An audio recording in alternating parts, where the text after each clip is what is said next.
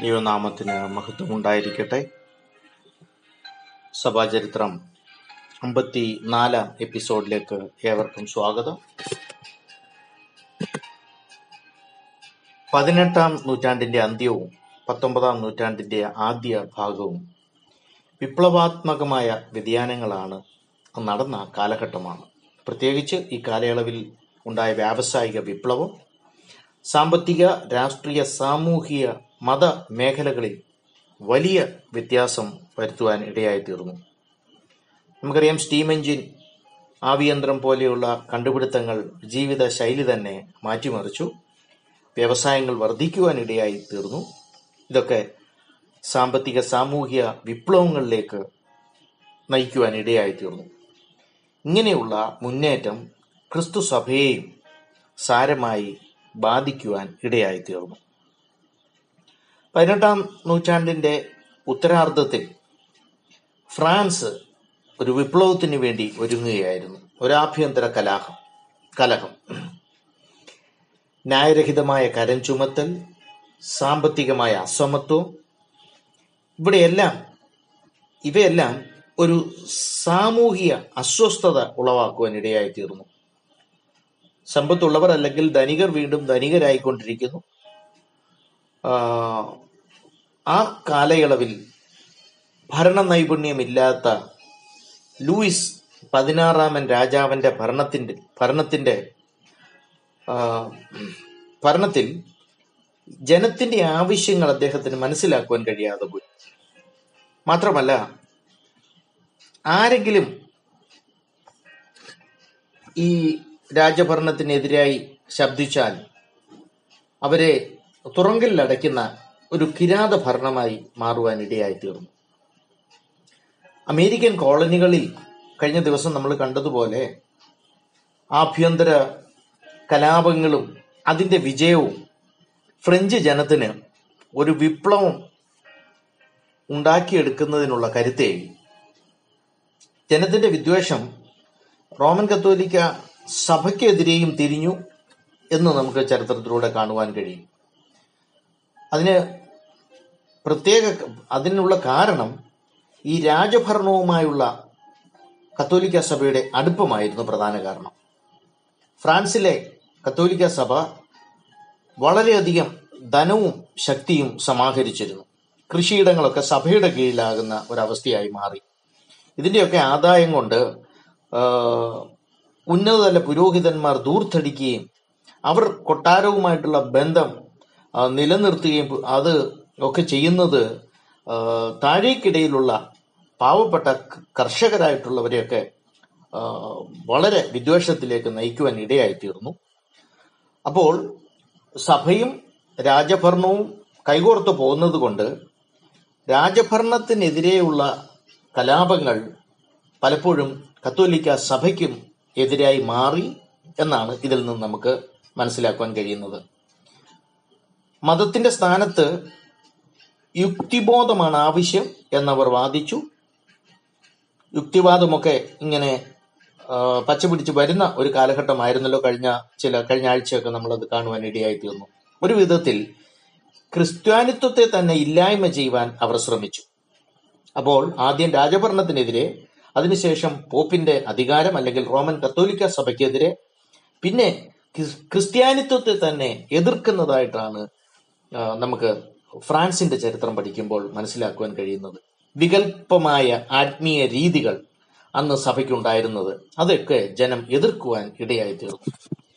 1789, കൃത്യമായി പറഞ്ഞാൽ ജൂലൈ 14-ന്, ഒരു കൂട്ടം കോപാക്രാന്തരായ കർഷകർ പാരീസിലെ ഒരു അറിയപ്പെടുന്ന ഒരു ജയിൽ ആക്രമിക്കുവാൻ ഇടയായി തീർന്നു. രാജഭരണം തടങ്കലിലാക്കിയിരുന്ന അനേക തടവുകാരെ അവർ വിമോചിതരാക്കി. മാത്രമല്ല, ആ ജയിൽ അവർ പൂർണ്ണമായി നശിപ്പിക്കുവാനും ഇടയായി തീർന്നു. ഈ കോപാക്രാന്തരായ ജനം അവിടുത്തെ സർക്കാരിനെ അട്ടിമറിക്കുകയും അധികാരികളെ പരസ്യമായി ശിരച്ഛേദം ചെയ്യുകയും ചെയ്തു. ഈ അട്ടിമറിയിലൂടെ അധികാരം ഏറ്റെടുത്ത പുതിയ ഭരണകർത്താക്കൾ അന്നുണ്ടായിരുന്ന കത്തോലിക്ക സഭയുടെ സ്ഥാപന ജംഗമ വസ്തുക്കൾ കൈയടക്കുകയും മൊണാസ്ട്രീസ് അല്ലെങ്കിൽ ക്രിസ്ത്യൻ ആശ്രമങ്ങളൊക്കെ അടച്ചുപൂട്ടുകയും ചെയ്തു. അപ്പം ഇവർക്ക് കത്തോലിക്ക സഭയോടുണ്ടായിരുന്ന വിദ്വേഷം നമുക്ക് മനസ്സിലാക്കുവാൻ കഴിയും. ആ സഭയുടെ പേരിലുണ്ടായിരുന്ന വസ്തുവകകൾ എല്ലാം വിറ്റ് ദേശീയ ആവശ്യങ്ങൾക്ക് വേണ്ടി ഉപയോഗിക്കുവാൻ ഇടയായിത്തീർന്നു. മാത്രമല്ല ബിഷപ്പുമാരുടെ എണ്ണം വളരെ കുറയ്ക്കുകയും അത്യാവശ്യത്തിനുള്ളവരെ മാത്രം വയ്ക്കുകയും പലരെയും അവർക്കുണ്ടായിരുന്ന സ്വാധീനം കുറയ്ക്കുകയും ചെയ്തു. പുരോഹിതന്മാരെയും ബിഷപ്പുമാരെയും തിരഞ്ഞെടുപ്പിലൂടെ വേണം, സ്വതവേ അവർ പഠിച്ചു വരികയല്ല, സഭ അതിനുള്ള അല്ലെങ്കിൽ ജനത്തിന് അവരെ തിരഞ്ഞെടുക്കുവാനുള്ള അധികാരം ഉണ്ടാകണം എന്ന വ്യവസ്ഥ കൊണ്ടുവന്നു. തിരഞ്ഞെടുക്കുന്നവരെ പോപ്പ് അവരെ അപ്പോയിന്റ് ചെയ്യുകയും വേണം. ഈ തിരഞ്ഞെടുത്തവരെ മാത്രമേ പോപ്പ് അപ്പോയിന്റ് ചെയ്യാവൂ എന്നുള്ള വ്യവസ്ഥയൊക്കെയാണ് ആ കാലയളവിൽ ഈ അധികാരത്തിലേറി വന്നവർ മുമ്പോട്ട് വെച്ചത്. പുരോഹിതന്മാരുടെ ശമ്പളം ഭരണം തന്നെ കൊടുക്കുന്ന ഒരു വ്യവസ്ഥയാണ്, സഭയിൽ നിന്നുള്ള വരുമാനമല്ല, അല്ലാതെ അത് രാജ്യഭരണത്തിന്റെ കീഴിൽ അത് കൊണ്ടുവരുവാൻ ഇടയായി. ഇത് പ്രത്യേകിച്ച് ഇങ്ങനെ ചെയ്തത് ഈ പോപ്പിനുണ്ടായിരുന്ന അധികാരത്തെ കുറയ്ക്കുക, ആ ഒരു ആവശ്യത്തോടെയാണ് അങ്ങനെയൊക്കെ ചെയ്തത്. 1793 ഈ തീവ്രവാദ ചിന്താഗതിക്കാരായ ചിലർ ഭരണമേറ്റെടുക്കുകയും ലൂയിസ് 16-ാമൻ രാജാവിനെ വധിക്കുകയും ചെയ്തു. അനവധി നിരപരാധികളും ഈ ലഹളയിൽ കൊല്ലപ്പെട്ടു. ഈ അക്രമ കാലയളവിൽ ഏകദേശം 17,000 പേരാണ് ഇവർ കൂട്ടക്കുരുതി കഴിച്ചത്. അപ്പോൾ സമാധാനം ഇല്ലാതാകുന്ന ഒരു അവസ്ഥയിലേക്കാണ് ഈ വിപ്ലവങ്ങളൊക്കെ നയിച്ചത്. ഈ തീവ്ര ചിന്താഗതിക്കാർ റോമൻ കത്തോലിക്ക സഭയെ പരിത്യജിക്കാനിടയായി തീർന്നു. മതം ഭരണത്തിൽ നിന്ന് പൂർണ്ണമായി മാറ്റി നിർത്തണം എന്നിവർ ശഠിച്ചു. അന്നുവരെ ഉണ്ടായിരുന്ന റോമൻ കത്തോലിക്ക സഭയുടെ കാര്യങ്ങളൊക്കെ മനസ്സിലാക്കിയിട്ട് രാജഭരണവും മതവും അല്ലെങ്കിൽ റോമൻ കത്തോലിക്ക പാപ്പലധികാരവും രാജഭരണവും തമ്മിൽ ഒരുമിച്ച് പോകരുത്, രണ്ടും രണ്ടായി നിർത്തണം എന്നാണ് അവർ ശഠിച്ചത്. ക്രിസ്ത്യാനിത്വം മുഴുവനായി മാറ്റി യുക്തിവാദം എന്ന കപടമതം കൊണ്ടുവരുവാനാണ് അവർ ആഗ്രഹിച്ചത്. വളരെ വിചിത്രമായ സംഭവങ്ങളാണ് പിന്നുള്ള കാലഘട്ടത്തിൽ ഫ്രാൻസിൽ നിറവേറുന്നത്.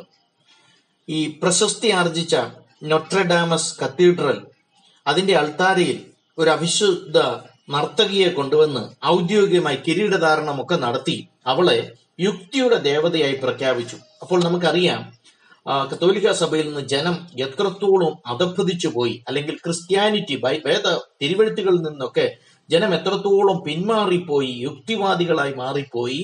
അതിനുള്ള കാരണങ്ങളും നമ്മൾ പഠിക്കേണ്ടത് അത്യാവശ്യമാണ്. ജനത്തെ മാത്രം കുറ്റം പറയുവാൻ പറ്റുകയില്ല. ചീഞ്ഞളിഞ്ഞ അന്നത്തെ ആത്മീയ അന്തരീക്ഷം ജനത്തെ അങ്ങനെ നയിച്ചു എന്ന് വേണം നമുക്ക് മനസ്സിലാക്കുവാൻ. അത് മാത്രമല്ല, അന്ന് അട്ടിമറിയിലൂടെ അധികാരത്തിൽ വന്നവർ അന്ന് വരെ നിലനിന്ന സഭാ ആചാരാനുഷ്ഠാനങ്ങൾ ഉൾപ്പെടുത്തിയിരുന്ന കലണ്ടർ തന്നെ മാറ്റി പുതിയ കലണ്ടർ കൊണ്ടുവന്നു. മതപരമായ ചടങ്ങുകൾ അതോടെ നിർത്തൽ ചെയ്യുവാനാണ് അവർ ആഗ്രഹിച്ചത്. അത് മാത്രമല്ല, ഞായറാഴ്ച പൊതു അവധി എന്നുള്ളതും അവരെടുത്ത് കളഞ്ഞു. 10 ദിവസം അല്ലെങ്കിൽ 9 ദിവസം പണി ചെയ്യുക, 10ാമത്തെ ദിവസം വിശ്രമിക്കുവാനും കായിക വിനോദങ്ങൾക്കൊക്കെയായി വേർതിരിച്ചു. എന്ന് പറഞ്ഞാൽ മതത്തിൽ നിന്ന് തന്നെ, ക്രിസ്തു മതത്തിൽ നിന്ന് തന്നെ, മതമാണ് ആത്മീയമല്ല, ക്രിസ്തു മതത്തിൽ നിന്ന് തന്നെ ജനത്തെ വേർതിരിപ്പിക്കുക എന്ന ആശയമാണ് ഈ അട്ടിമറി വിപ്ലവകാരികൾ മുമ്പോട്ട് കൊണ്ടുവന്നത്. ഇത് സമൂഹത്തെ വലിയ ആശയക്കുഴപ്പത്തിലാക്കി എല്ലാം കുഴഞ്ഞു മറിഞ്ഞ ഒരു അവസ്ഥയിലേക്ക് മാറി. ഫ്രാൻസിൽ ഈ സമാധാനവും സുരക്ഷിതത്വവും ഇല്ലാത്ത ഈ കാലഘട്ടത്തിൽ ചില സൈനിക വിജയങ്ങൾ ഫ്രഞ്ച് വിപ്ലവത്തിന് ശേഷം ഫ്രാൻസ് കൈവരിക്കുവാൻ ഇടയായിത്തീർന്നു. ഇതിന് കാരണം സുധീരനായ പ്രായം കുറഞ്ഞ ഒരു നല്ല സൈന്യാധിപൻ അവർക്കുണ്ടായിരുന്നു. അത് മറ്റാരുമല്ല, സാക്ഷാൽ നെപ്പോളിയൻ ബോണപ്പാർട്ട് തന്നെ. ഫ്രഞ്ച് ജനത വിപ്ലവകാലത്തെ കുഴച്ചിലിൽ നിന്ന് ഒരു രക്ഷ നേടാനായി ഒരു ശക്തനായ നേതാവിനെ പ്രതീക്ഷിച്ചിരിക്കുന്ന കാലത്താണ് ഈ നെപ്പോളിയൻ ബോണപ്പാർട്ട് സൈന്യാധിപനായി അതൊരു വളരെ നല്ല യൗവനത്തിൽ ഒരു കമാൻഡറായിട്ട് മുന്നോട്ട് വരുന്നത്. പിന്നെയുള്ള കാലം നെപ്പോളിയൻ ബോണപ്പാർട്ടാണ് ഭരണം നടത്തുന്നത് എന്ന് നമുക്ക് ഫ്രാൻസിന്റെ ചരിത്രത്തിൽ നിന്ന് കാണുവാൻ കഴിയും. ഈ കുഴഞ്ഞു മറിഞ്ഞ ആ കാലഘട്ടം, ആ സമയം തക്കത്തിൽ ഉപയോഗിച്ച് ഫ്രാൻസിന്റെ അധികാരം നെപ്പോളിയൻ ബോണപ്പാർട്ട് കൈക്കലാക്കുവാൻ ഇടയായി തീർന്നു. മതപരമായി തനിക്ക് യാതൊരുവിധ ഇഷ്ടങ്ങൾ ഇല്ലെങ്കിലും, ക്രിസ്ത്യാനിത്വത്തോട് വലിയ അടുപ്പം ഇല്ലെങ്കിലും, റോമുമായി നല്ല ഒരു ബന്ധം നിലനിർത്തേണ്ടത് തൻ്റെ രാഷ്ട്രീയ ആവശ്യമായി തനിക്ക് തോന്നി. എന്നിരുന്നാലും 1799 ഔദ്യോഗികമായി താൻ പാപ്പസിയുമായി അല്ലെങ്കിൽ പാപ്പൽ പവറുമായി അല്ലെങ്കിൽ പോപ്പിന്റെ അധികാരവുമായി, പോപ്പിന്റെ ഓഫീസുമായി വളരെ നല്ല ഒരു ബന്ധം സ്ഥാപിച്ചു. റോമൻ കത്തോലിക്ക വിശ്വാസം ഫ്രഞ്ച് ജനതയുടെ, ഫ്രഞ്ച് ഭൂരിപക്ഷത്തിന്റെ ആചാരമാണെന്ന് തനിക്ക് ബോധ്യമായതുകൊണ്ടാണ് താൻ രാഷ്ട്രീയപരമായ ഇങ്ങനൊരു കരുനീക്കം ചെയ്തത്. എന്നിരുന്നാലും കത്തോലിക്ക സഭയെ രാജ്യമതമായി താൻ കണ്ടില്ല. പുരോഹിതന്മാർക്ക് ശമ്പളം നൽകിയെങ്കിലും, ഞാൻ മുമ്പേ പറഞ്ഞതുപോലെ, അവരുടെ പിടിച്ചെടുത്ത അല്ലെങ്കിൽ സഭയുടെ കീഴിൽ ഉണ്ടായിരുന്ന കൃഷിസ്ഥലങ്ങൾ സഭയ്ക്ക് തിരികെ അദ്ദേഹം നൽകിയില്ല. ചുറ്റുപാടുമുള്ള മറ്റു യൂറോപ്യൻ രാജ്യങ്ങളിലേക്ക് തന്റെ ശക്തിമയായ സൈന്യത്തെ താൻ സൈന്യം ഉപയോഗിച്ച് താൻ പടയോട്ടം നടത്തി. അതിനാൽ തന്നെ പലരും നെപ്പോളിയനെ ആ കാലയളവിൽ ഒരു എതിർ ക്രിസ്തുവായിട്ടാണ് ചിത്രീകരിച്ചിരുന്നത്. പോപ്പിന്റെ അധീനതയിൽ ഉണ്ടായിരുന്ന രാജ്യങ്ങൾ താൻ കീഴടക്കി. അതുമാത്രമല്ല, പിയൂസ് 7 പോപ്പിനെ താൻ ജയിലിലടക്കുകയും ചെയ്തു. അപ്പോൾ ഇതിൽ നിന്നൊക്കെ നമുക്ക് മനസ്സിലാകുന്നത് നെപ്പോളിയന്റെ രാഷ്ട്രീയ കരുനീക്കങ്ങളാണ് ഇതിൽ നമുക്ക് വ്യക്തമായി മനസ്സിലാക്കുവാൻ കഴിയുന്നത്. അങ്ങനെ ഫ്രാൻസിലെ കത്തോലിക്ക സഭ ഫ്രഞ്ച് പൂർണ്ണമായും ഫ്രഞ്ച് ഭരണത്തിന്റെ കീഴിലായി എന്ന് പറഞ്ഞാൽ പോപ്പിൽ നിന്നുള്ള ഒരു പോപ്പിന്റെ അധികാരത്തിൽ നിന്ന് പൂർണ്ണമായ സ്വാതന്ത്ര്യമാണ് നെപ്പോളിയൻ ആഗ്രഹിച്ചത്. അത് താൻ ഫ്രാൻസിൽ സ്വാധിക്കുവാൻ തനിക്കത് സാധിച്ചു. അതങ്ങനെ താൻ ചിന്തിച്ചതുപോലെ തന്നെ ചെയ്തെടുക്കുവാൻ നെപ്പോളിയന് കഴിഞ്ഞു. പോപ്പിന്റെ അധികാരത്തിൽ നിന്ന് ഫ്രാൻസിലെ റോമൻ കത്തോലിക്ക സഭ സ്വാതന്ത്ര്യം നേടിക്കഴിഞ്ഞപ്പോൾ ഇതുപോലെയുള്ള മറ്റ് രാജ്യങ്ങളും അവർ ഇത് അനുകരിക്കാൻ ഇടയായി തീർന്നു. ഫ്രാൻസിൽ നടന്നതുപോലെ തന്നെ പോരാട്ടം ജർമ്മനിയിലും ഓസ്ട്രിയയിലും ഒക്കെ നടക്കുവാൻ ഇടയായി തീർന്നു.